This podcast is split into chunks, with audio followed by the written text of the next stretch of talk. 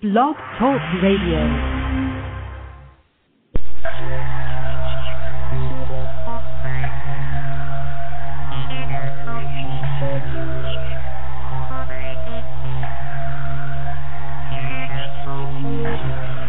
The marriage of mystery, entertainment, and education. Squatch Detective Radio is on the air.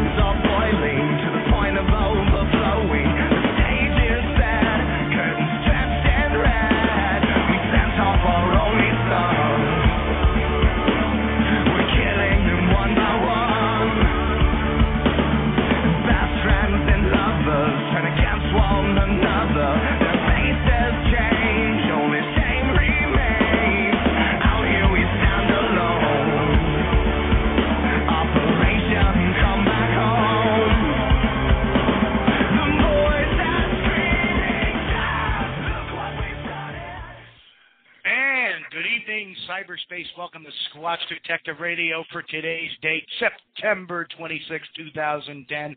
And that means one thing it means we're on an anniversary. Four years on Blog Talk Radio. Yep, this show started four years ago on September 24th. Our first guests were Henry May and MK Davis. Remember that day very well. And um, uh, Blog Talk had a little problem archiving shows back then, and that show is, I think, forever lost, unfortunately. But with us, of course, is my newest and trustiest side companion, Mr. Chris Bennett. How are you? Hey, Steve, man, congratulations on four years. Has, has it really been that long? It just seemed like yesterday Squatch Detective Radio was starting up. Well, I tell you what, I was host number 661, and last time I counted, there was 25 something thousand uh, Yeah. shows on Blog Talk. So, Yeah. You know, we just roll on and roll on, and boy, I'll tell you what, um, there is a ton of stuff we have to go over tonight. Um, there's going to be certain clips on tonight. Some of them are, are, are quite lengthy, so if you call in during a clip, you may have to sit there for a bit. But uh, and I apologize if there is a hum in the narration of the clip. I was playing them back on the soundboard before the show, and uh, where I did the narration, there seems to be a hiss or a hum that wasn't present on the uh, MP3 that I uploaded. So I'm kind of uh, I'm kind of uh, hoping that, uh, that these clips will uh, not broadcast the hum, but sometimes we do get a little bit of a, a weird, strange noises uh, on the listening end of Blog Talk. So we'll see. See what happens. Uh, Yep. You know, you know what? Uh, JC asked to, to play a clip of him, and you know what, JC? I I I, I apologize. I I actually I was so pressed for time, uh, and, and I don't mean by time getting the task completed, uh, but the uh, the the time and the task that we have about oh we we got a number of clips, so we got to keep our our our prose here short and uh, get to the clips. I think. Uh, uh, what do you say there, uh, Mr. B? Sounds good to me. Uh, I, I, I'm anxious to hear those clips. Uh, it's nice to, to listen back uh, the days of yester, yesterday and try to reminisce, reminisce a little bit. Yep. Well, there's a number of ways I can go about this. Which clip to play first? And that that, that was something that was bouncing in my head. So John Cartwright just said, "What? Will I never?" Yes, sir. And with that kind of attitude, you probably never will either. um, but uh, I guess what we'll talk uh, first is we'll, we'll do our witness clips because really, without the witnesses, uh, we wouldn't have a show. Uh, without people reporting these things, we wouldn't have a show. We wouldn't even have a topic if nobody, if everybody just kept their mouth shut about this. So uh, let's give a let's give a listen to our witness clips, and uh, here we go. Of course, we can't do Squatch Detective Radio without witnesses. And of course, over the years, we've had some great witnesses. Take a listen. I stayed in the field, and this thing for some reason came into the field, and it's a way of I explain it to everybody that when I've told this story is like, uh, so you take a, a a big man that's or a woman, whatever the case may be, that's overweight, wearing corduroy pants, and it's dead quiet, and their their reb, their their uh, legs thighs rub together, and you get that whooshing noise like, and that's all I could hear in the field in front of me. And I'm I'm sitting here thinking, you know, I'm starting to get these weird thoughts about there's something out there. Should I turn the lights on? Should I do this? Should I do that? Blah blah blah blah blah blah. But it would stop and start and stop and start, and I realized it's getting closer and closer. It's just like whatever it was coming at me was stopping to see what I was doing. So I turned, grabbed my 357. I had my car door open, and I'm behind my car door, and I got a 200,000 kilo power uh, spotlight in my right hand, and my 357 in my left hand. And when it got the noise got to the point where it sounded was real like it was really super close to me, I, I turned the light on, and it was uh, it's a hard thing to explain. Uh, I'm a little wound up now, but it's a hard thing to explain what goes through your mind.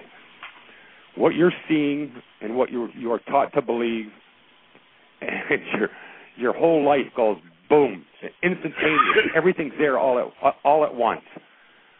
Uh, all I can remember is flipping the light on, and I see this creature, and I knew, I knew in my heart, I knew in my mind, in the whole yards, this isn't a man. This isn't a monkey. This isn't a man in a monkey suit. It's not an escaped gorilla. It's not a chimpanzee. It's not even a weather balloon. I, what I'm looking at is real. And there was just so many things going through my head. I pulled the hammer back on my gun, and this thing had brought up what I called paws, not hands, but paws. It covered up its eyes because the the thing that sticks in my mind the most is the, the mayonnaise jar cover size eyes, and they were red. And it let out such a a deep groaned, um, sc- like a scr- like a like a big, hefty, deep voice weightlifter. That kind of a scream would do. I mean, every hair on my body stood up. Back in '82. It was late February, real cold, nasty night. I was on police patrol with a partner of mine. Went out towards South Bay, which is on Route 22, still within the village limits, but just north of what you would consider the village. Uh, past the rock cut, just before the county barn.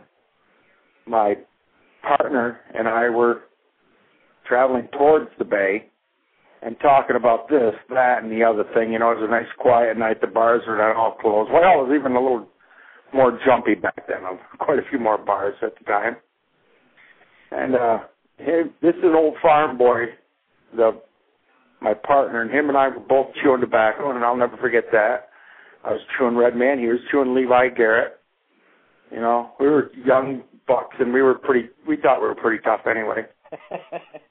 and like I said, we both had the big wad of tobacco in our respective cheeks. And then this thing walks across the road, takes a turn towards us, and then leaps over a guardrail. from almost halfway in the road. I mean, unbelievable. And I pulled the car over immediately, grabbed my flashlight, pulled my revolver out from my holster, asked my partner if he was coming. He said, I don't know, and locked the doors. I went out, out looking for the thing, and it's kind of funny now looking back at it, but I remember getting away from the car a little bit, maybe about 30 to 40 feet.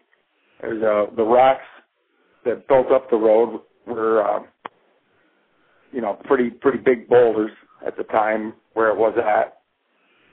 And I'm thinking, what am I going to do if I catch this thing? So uh, I reholstered my pistol, went back, and my, my partner's still gagging on his tobacco. And uh, by this time, I'd thrown mine out. And I asked him, uh, boy, that was some bear, wasn't it? And he, he says, you know that wasn't no bear. I mean, what, when you see something like that, and uh, I, I myself, my personal, I just had to try to prove it to myself what I had seen.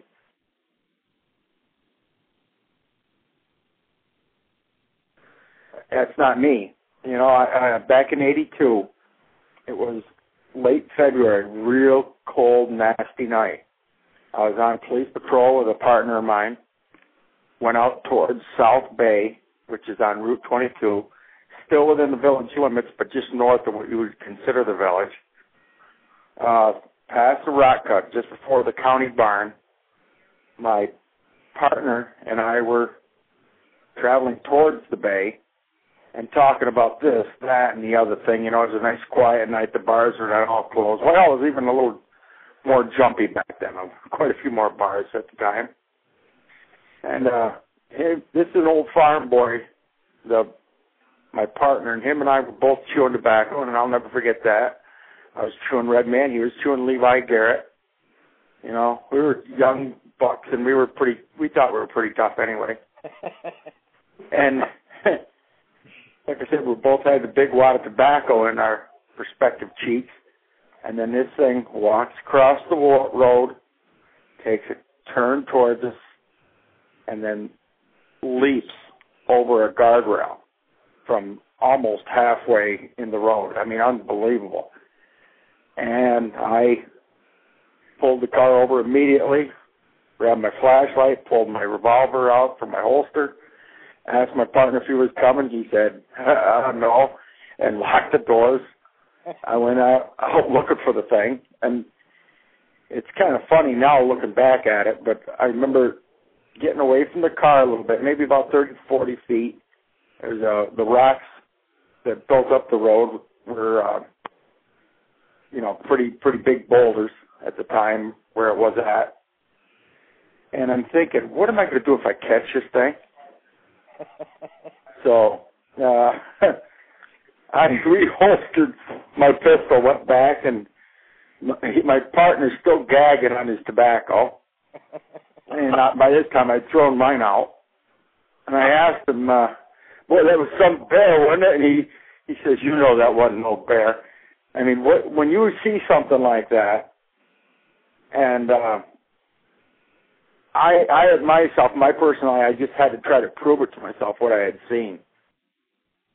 happened. Me and my wife, I was around uh, summer of 2000, and we had gone up up near the Buck Mountain area, and uh, it, it, we had gone. We had probably been in there about 30 minutes. We'd gone up for a hike, and um, it just started up up up on top of the hill. We just started hearing this noise. It was like a loud growling, howling noise. It was nothing like I had heard like from a bear or a bobcat or a coy dog. I'd heard lots of coy dogs and a lot of experiences with bears, and this was just something just totally different. I could just tell it wasn't a bear, but it was definitely big, and it had like almost a screaming noise that was definitely different than a bear. And I had never seen any bears in that area, and uh, we, I just, I was scared. I was scared out of my head, and just thinking about it now, it's just like wow, you know, it's it, it you just your whole stomach falls down and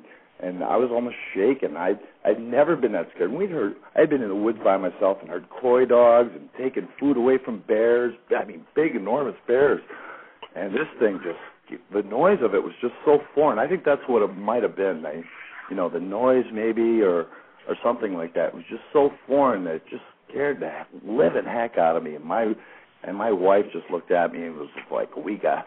You know, she just kind of almost froze, and I could, we just kind of got our way out of there. It was, thing was yelling about seven times and was kind of circling circling us, and it's really thick in there. I mean, We have two female border collies, part border collies, and these are dogs that came from lived in the mountains in Montana and uh different places. And they have they have no fa- fear of bears, uh, cougars, um they chase bears, you know, they just badgers, any kind of wildlife, particularly bears. And they can be big and scary, you know, and cougars, but they never have feared that. We moved there uh to this area and they were freaking out. I don't know how else to tell you, but they would hear something, run up in the trees, run back down and hide under the house and hide under the deck.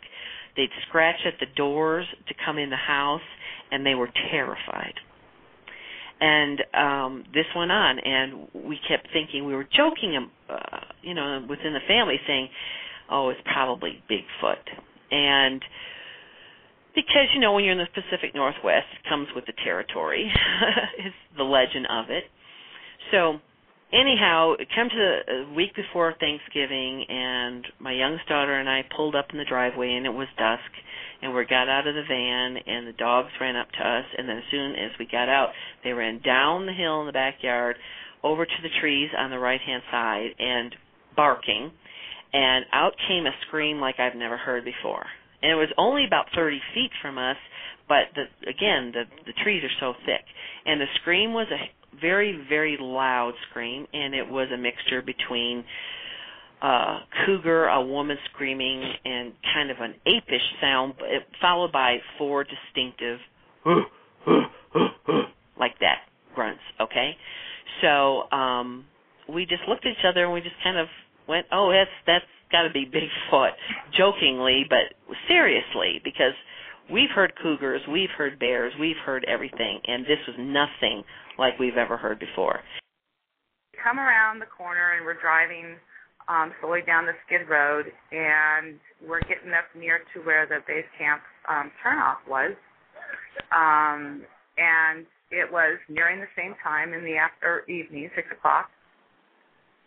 And I looked down the road and about a hundred yards from us was one going diagonally from left to right. Um, just walking as you may no care in the world right across the road. And I'm poor Scott, I'm yelling my brother's name. Finally I get his name and I'm yelling, Take a picture, take a picture and unfortunately it got one of those blob squatches, you know. It was the last part of him going in. And when he stopped the rig, I went running up the road, hopefully to find not not knowing what I was going to do if I found him, but it was just that I thought I wanted to experience more.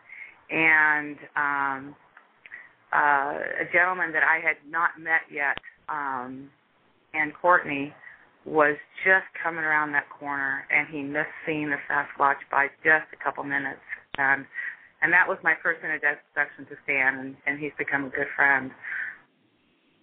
but she had made the mention back then when I was younger about uh something they saw around 1954 and uh they lived in a little town called it's uh pronounced uh, Mallard.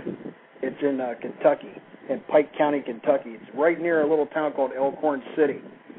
Uh, there was a store across the road from where they grew up and they always you know the old storekeeper he took credit. It's one of those like a mayberry type deal. Um they were over there talking to him and my aunt was looking up behind the hill. She saw something move the hill behind the house. There was a pine grove that had a um some boulders and then old sheep paths that went up the hill where my great grandmother used to have sheep. Um she kept looking and the store owner asked her said what are you looking at and she says well what is that laying up there So he looks and he starts looking closer, and he it he says it looks like a man laying there.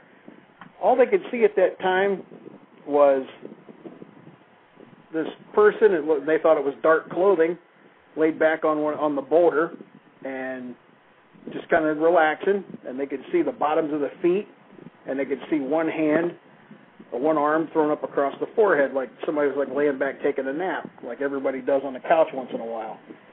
And my aunt started to notice. She goes, "That's not clothes. It, it's hair.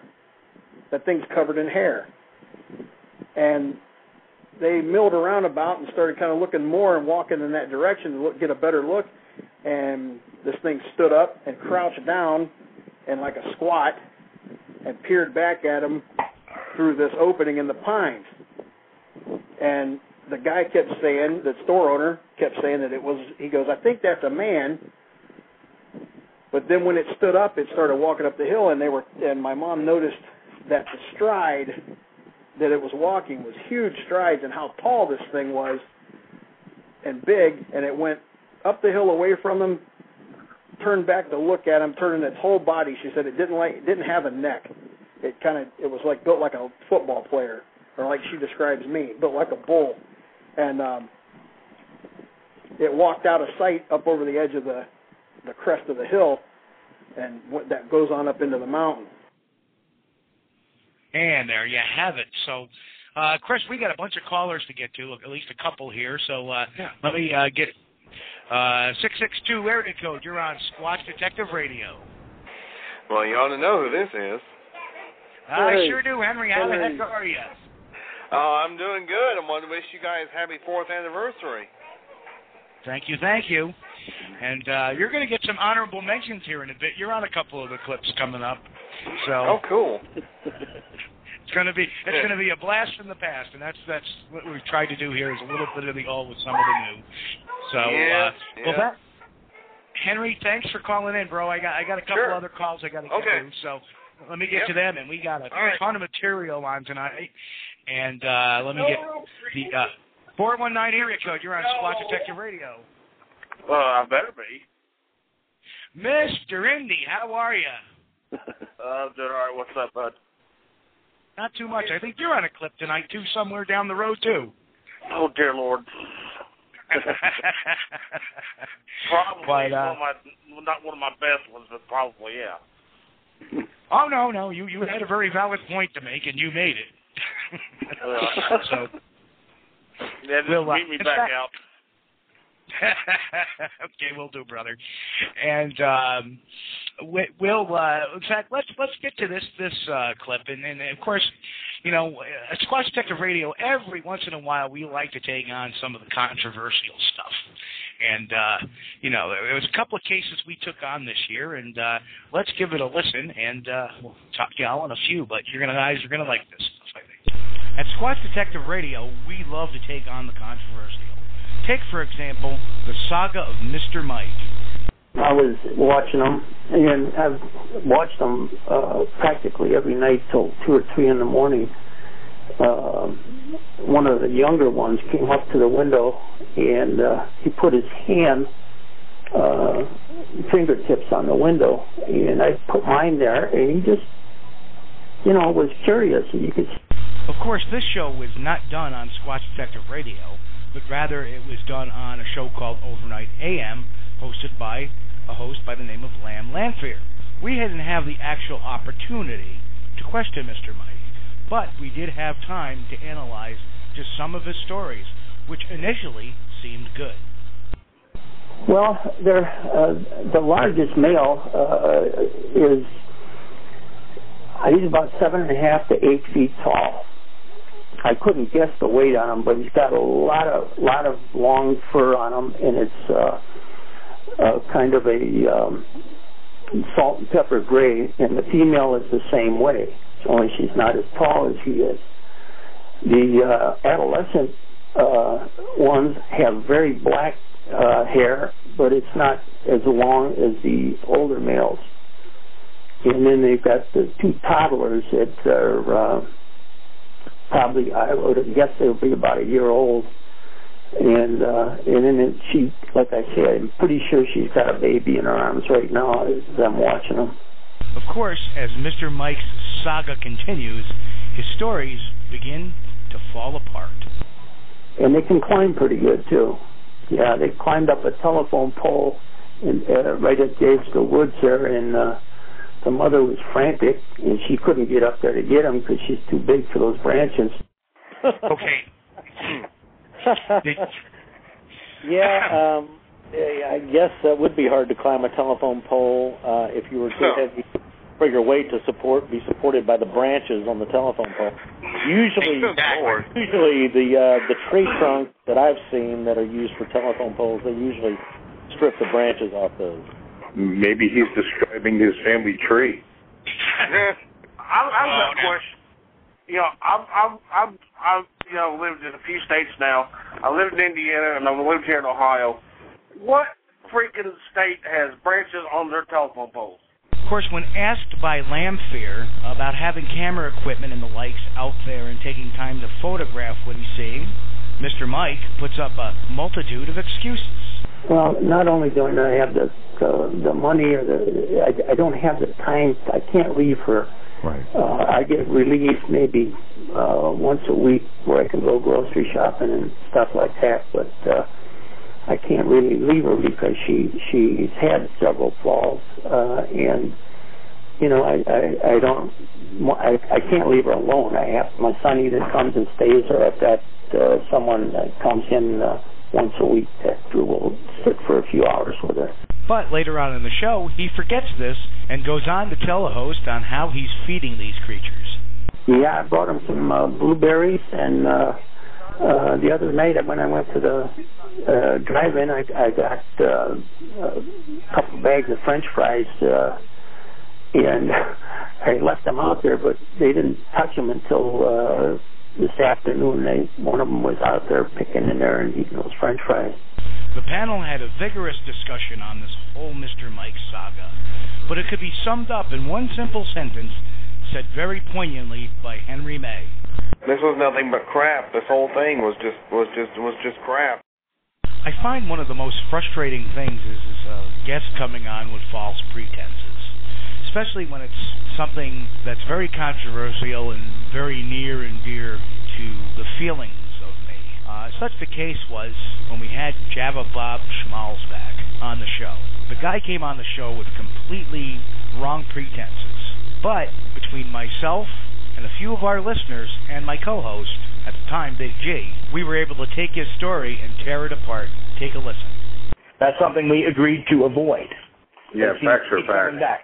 So it, it keeps coming back. So either we don't talk about this or we just move on with the show. I'll tell you this now. Uh, what I'm telling you, what I'm telling you is that the tiny one can't take a hint. he doesn't understand. He is small. he did tell me that it was submerged in water. He didn't tell me it was frozen the first time. And yes, he did say it was frozen. It's like I picked the wrong week to quit smoking. Wouldn't that be considered hard, tangible evidence that Bob could put his hands on? Well, I have that original thing, and and and I don't recall. Well, then why did you I- just I leave go that out whenever I asked you the question? Way to go, a-hole!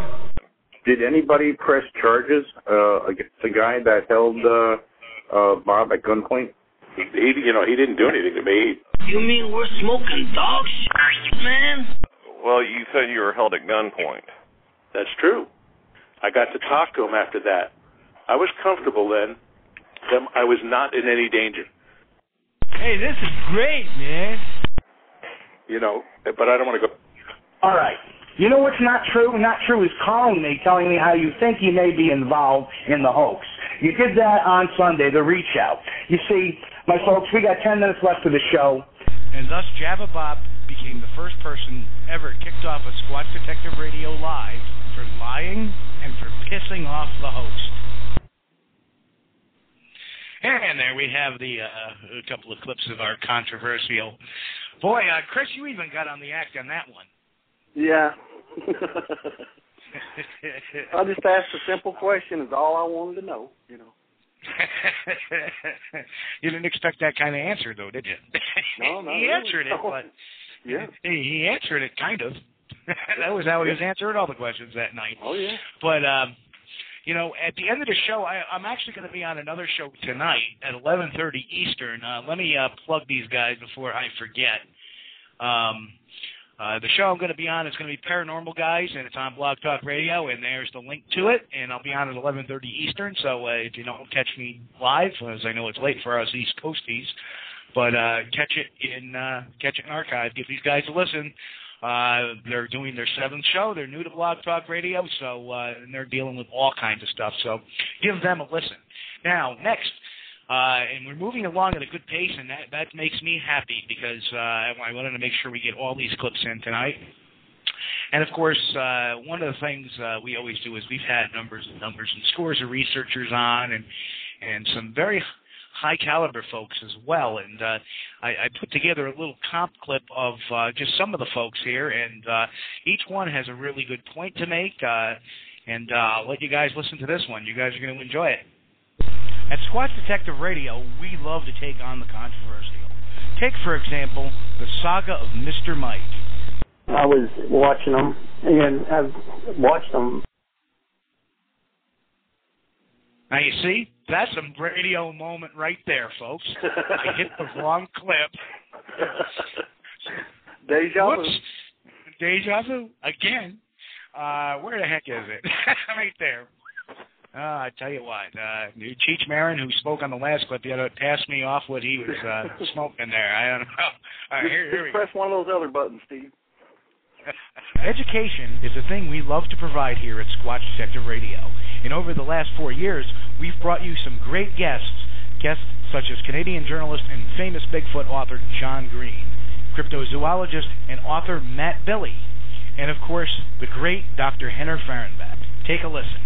I got a call to come down again right as soon as I got home, and, and on that occasion there were very good tracks, and um, hundreds of them on on, a, a road under construction in the same general area as uh, where the Bigfoot tracks had originated and uh, where Patterson got the movie. So uh, Roger happened to be uh, out investigating somewhere else at the time, but word got to him about those tracks, and uh, that's why he was down there at that particular time. And he hadn't planned to be, but uh, he was working on uh, trying to make a movie on this subject, and uh, he was hopeful of being able to see some tracks. And of course, we, I wasn't able to get back down there that year, but uh, uh, I was there when uh, Roger came home and when the movie was first shown because of course he didn't he didn't know what he had. He sent the movie to his brother-in-law to be developed. And when uh, Roger came, I was there before Roger was. Rennie and I were there, and Jim McClarin, and uh, we had tracks, two sizes of tracks, so the ones that that uh, we had seen, which were roughly 15 inch and 13 inch in length. And of course, we expected when Roger arrived that any cast that he might have would be one or the other of those two. But they weren't. They were uh, uh, in between, almost as long as the 15 inch, but narrower. So that added up to three different individuals all around there in the same area at the same time. And uh, I saw the movie there, and then he showed it again at the University of British Columbia. And then a few months later, Rennie and I uh, made arrangements to show the movie in Canada. So we actually had the original while we were having copies made that we could show. And we had then by then prints from the film, uh, which is something nobody else other than Roger had. And uh, Roger had not been back to Bluff Creek. He, he was in, involved in showing the film in the U.S. So uh, the the uh, following summer, uh, I went down there with slides from the movie, and I met Jim McClarin, who lived down there. Jim was six foot five, and Jim had been to the track site uh, the the previous falls uh, when when all the tracks were were playing. But by the time I was there, some of the, some were still to be seen, but the, unfortunately, the part where the uh, thing is actually in the movie, the uh, tracks were no longer visible. Well, largely, I suppose, because they'd been cast the year before. Anyway, uh, we did take this uh, companion movie or comparison movie of Jim walking uh, as close as he could remember to the route that the uh, creature had taken, and I found that uh, with the slides, it was possible to to line things up in the viewfinder of my camera. Could tell exactly where Roger had been when he was taking the movie. So we do have that comparison movie, but you know it's not by no means perfect. Uh, pe- people can argue whether it shows the thing as being bigger than Jim or smaller than Jim, and, and that Bob Titmus had also been down there. And uh, Roger had only cast two tracks. Uh, Bob went in there a couple of weeks later and cast ten more. When we had had the movie shown at the university and there were a bunch of scientists there, uh, we showed up with all our what we considered our best casts, and uh, the result was that they said, "Well, you know, these don't look don't look like genuine tracks. Tracks, you know, aren't a perfect shape like that."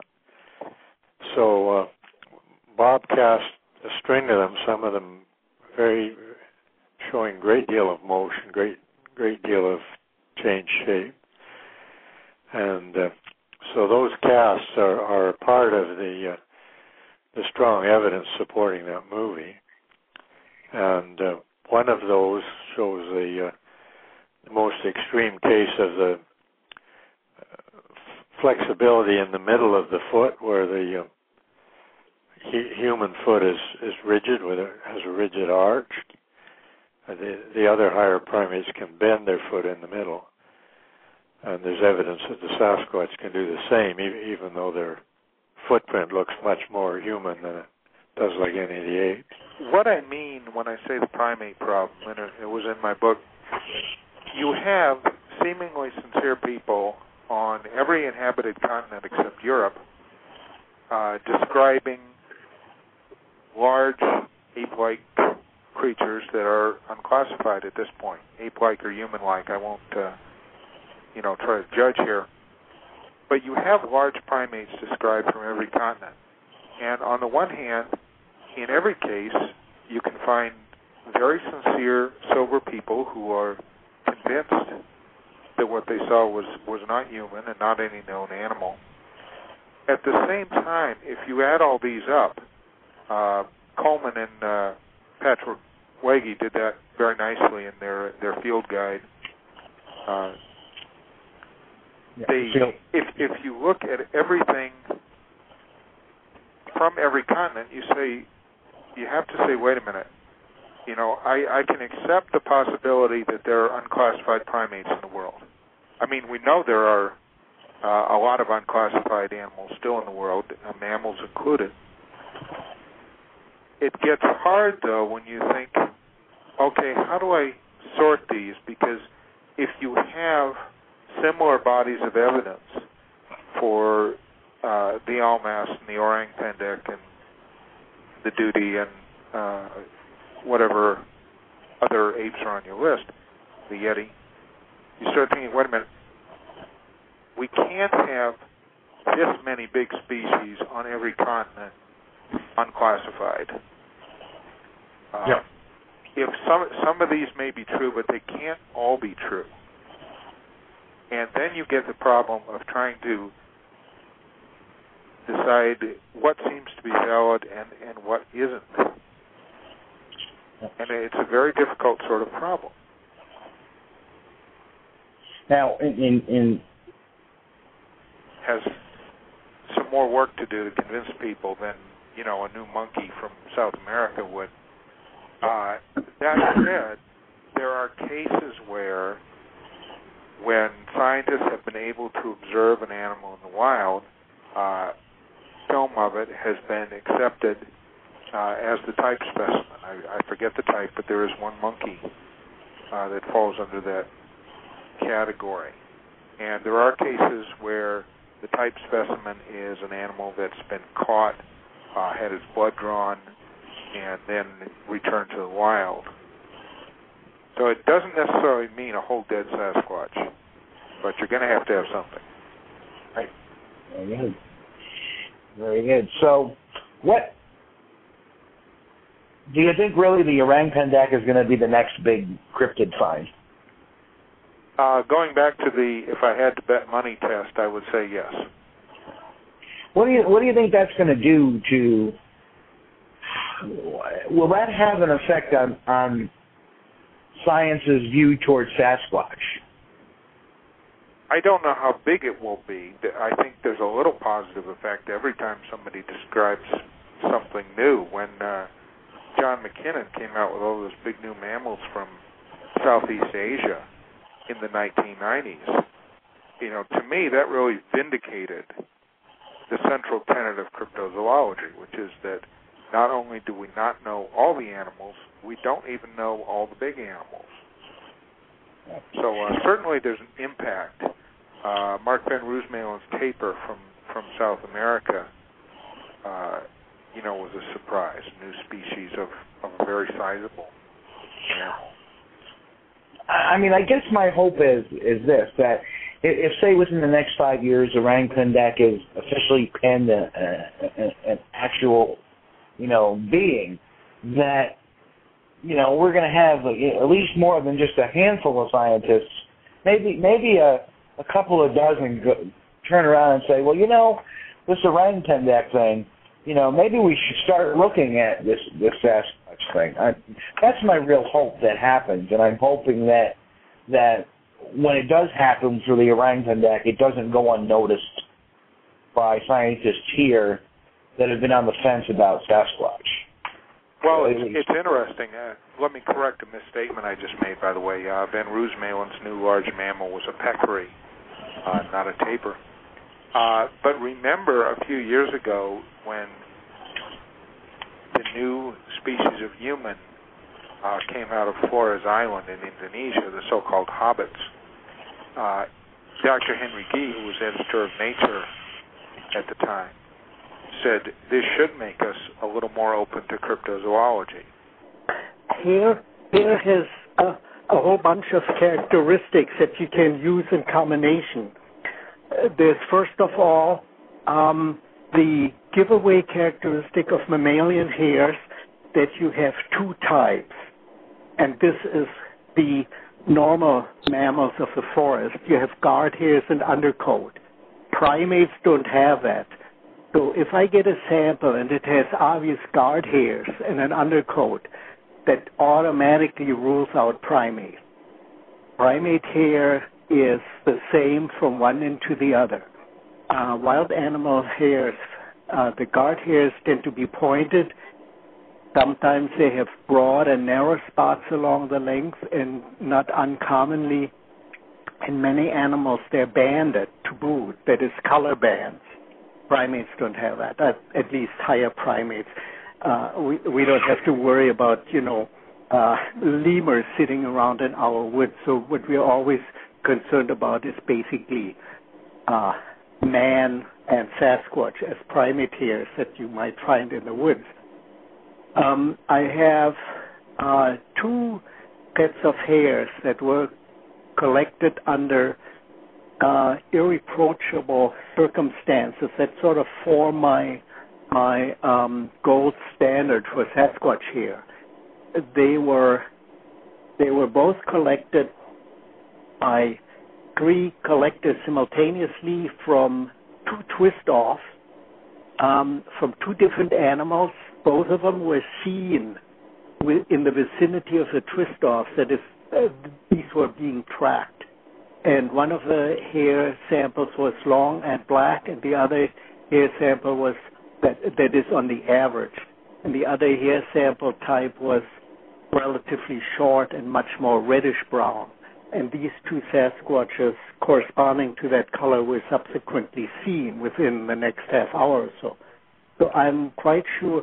And uh, uh, aside from that, I should say that the two hair samples, other than for the length and color, had the identical microscopic structure. And what you look for in the microscopic structure is the pigment distribution, the presence and type of medulla above all, which is very characteristic for many animals. And then, as a, a last possible choice, is the cuticle around the outside. But aside from that, there is fine detail of the pigment, whether it is streaked or punctate, whether the pigment occurs in big globs and batches along the inside the cortex of the hair, what color it has, and then lastly, all the Sasquatch hair that I've found to date, which is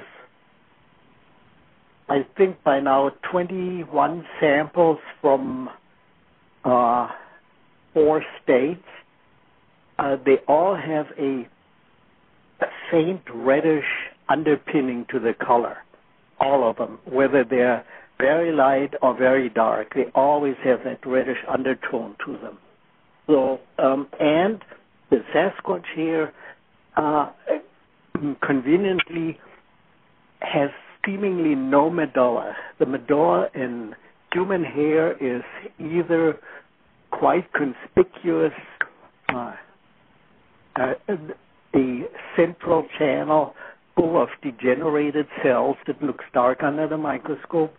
And in human hair and higher primate hair in general, this medulla is tends to be fragmentary. That is, it's interrupted, and you sometimes have just pieces going along, and sometimes it's a continuous channel that has just breaks in it. In the Sasquatch, you seemingly have no medulla to speak of, and so that's at least a first first uh, diagnostic hint that you're do, dealing with Sasquatch here when you're looking at a sample. And that's that's what you'd have to look for. But on the whole, for hair identification, all I can emphasize is that it takes experience and a comparative hair collection that you have to accumulate yourself. So I've gone to, you know, uh, uh, vertebrate museums and collected little batches of hair of all the different skins that they keep in drawers and mounted them for microscopic examination so I have a standard of comparison always on hand. And that's fairly important because you can take a given person and take hair from the head and beard and axilla and forearm and pubic hair and it all looks a little bit different. They're not they're not all the same across the body. So one has to be sort of uh, keep an open mind what you're looking at.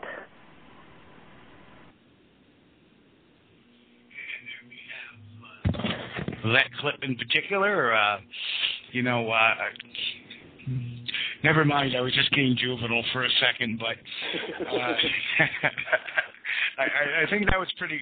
That was way back when. That was like show number twelve or show number fourteen. We had Henner on, and uh, my God, uh, had he said that now, uh, the whole, you know, whether or not it's from the beard or the chest or the pubic area. I mean, that just big for a joke, but I was a good boy back then. So, but um.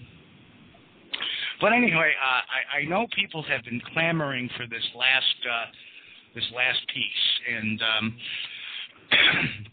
you know this I, I have saved the best for last, and of course, it's a lot of the laughs we've had over the last four years on Squatch Detective Radio, and we have them, don't we? yeah. uh, yeah. And, and you know what I've tried to do is I've tried to grab the most memorable ones, the ones that that stuck out in my mind the most. And believe it or not, I, I did that clip first, and now I'm kind of sad because when when I was going through all these other shows, I would I, I was I would get dribs and drabs of darn I don't remember saying that. but or I don't remember this person saying that, and uh, it, it was just wonderful. But uh, anyway, this has been uh, quite a trip through uh, memory lane. But um, you know, like I said, everybody's asking for uh, you know, what about Billy? What about you know? Um, you know, how about some Willard clips? How about a uh, Henry May clip? How about you know? Well, Henry's already had his say, but he hasn't had his due, and that we're gonna we're gonna get due. um, and uh, you know, fortunately, uh, Chris was able to hear this a little bit earlier today. So w- without further ado, let's get on to the final clip of the night, and please enjoy. Doing a talk radio show, you never know when and where the laughs are going to come from. Join us as we listen to the last four years of some of the best laughs here on Squatch Detective Radio.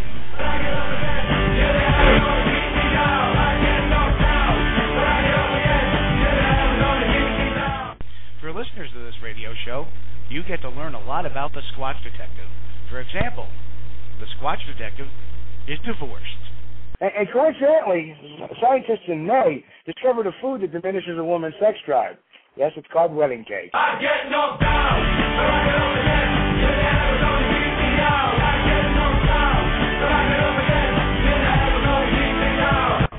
Of course, one of the people that I loved having on the show that was always great for laughs was the late Eric Beckjord, and his laughs were never in short supply. A lot of people calling my hotline, and I would visit them and, and fill out report forms and so forth. And I met a couple of people that had talked to me about Bigfoot wearing very dirty, filthy leather trousers and some kind of a vest.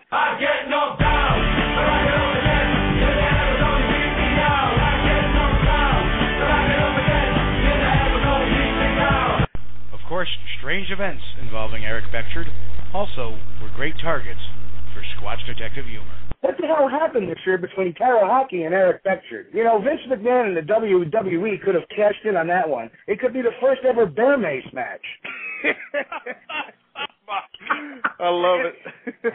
I get knocked down.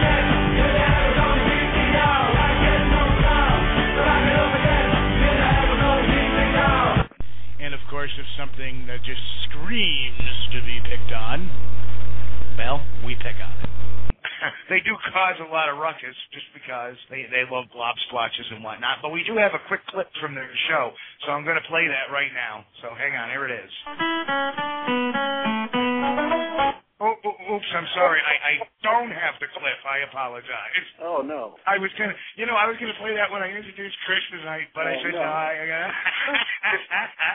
Uh, I believe that's called foreshadowing, Steve. Uh, uh, a glimpse of things to come. Sure. You hear that sound in the woods? Run.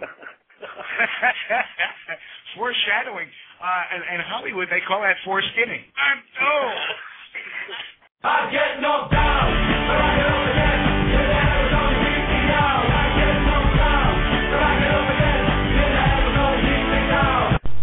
happen to mention that Eric Beckjord was good for a lot of humor miles? A few reports here and there of Bigfoot being in trousers or having a cape uh, or leading another one that was in a cape by a rope or something. I get knocked down.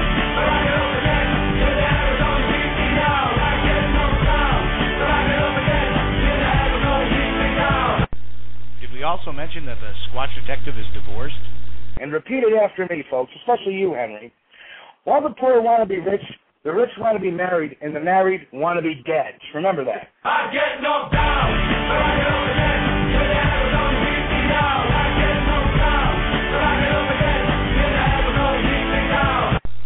I mean, this guy earned frequent flyer miles.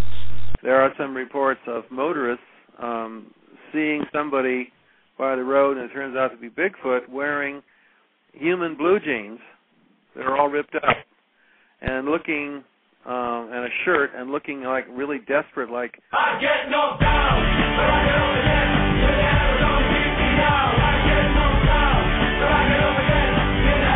beeping now And sometimes I don't even know where I get this stuff.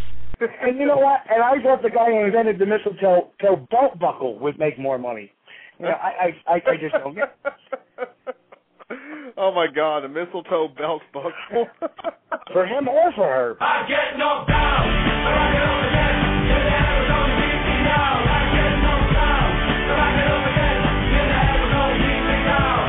Not only funny, but brilliant too. We might even have a parallel universe where where Tom Biscardi is honest. I get knocked down,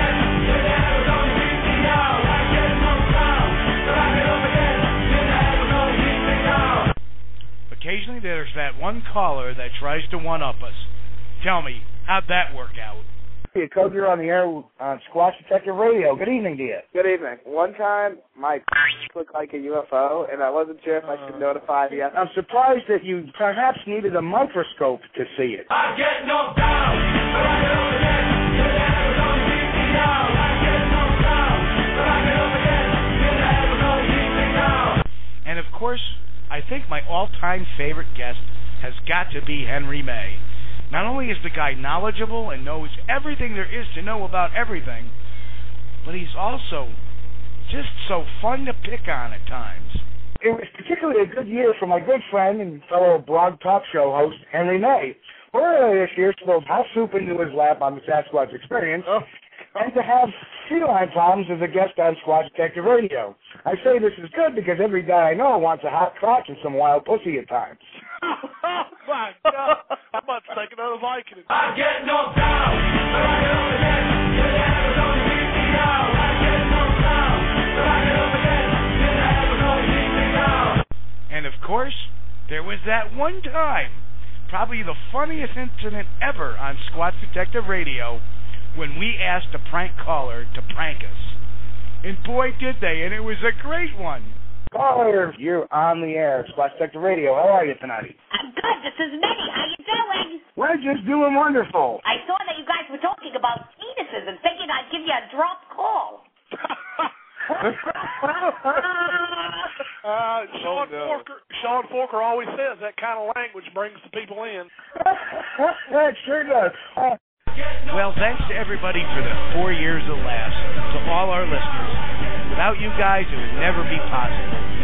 Well, thanks for everything, and we look forward to the next four years of laughs. Right here on Squatch Detective Radio. Catch y'all later.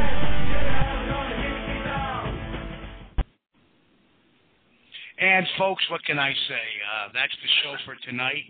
Thanks all for listening, and thanks for the last four years. And uh, we're going to have many more years to come. What say you, Chris? Oh yeah, yeah. it- It's been great, and uh, my face is hurting. oh, All right, my brother. That's the show for tonight, folks. And uh, hey, we'll uh, we'll catch y'all next week. We're working on our guest. Stay, stay tuned to SquatchDetectiveRadio.com for the update. Um, folks, we'll see you tonight uh, on uh, Paranormal Guys uh, show on Blog Talk. Uh, the link is in the chat room. I'll stick it there one more time before I get out of here. Folks, have a good night. God bless. And we'll catch you all next week, 8 p.m. Eastern on Squatch Detective Radio.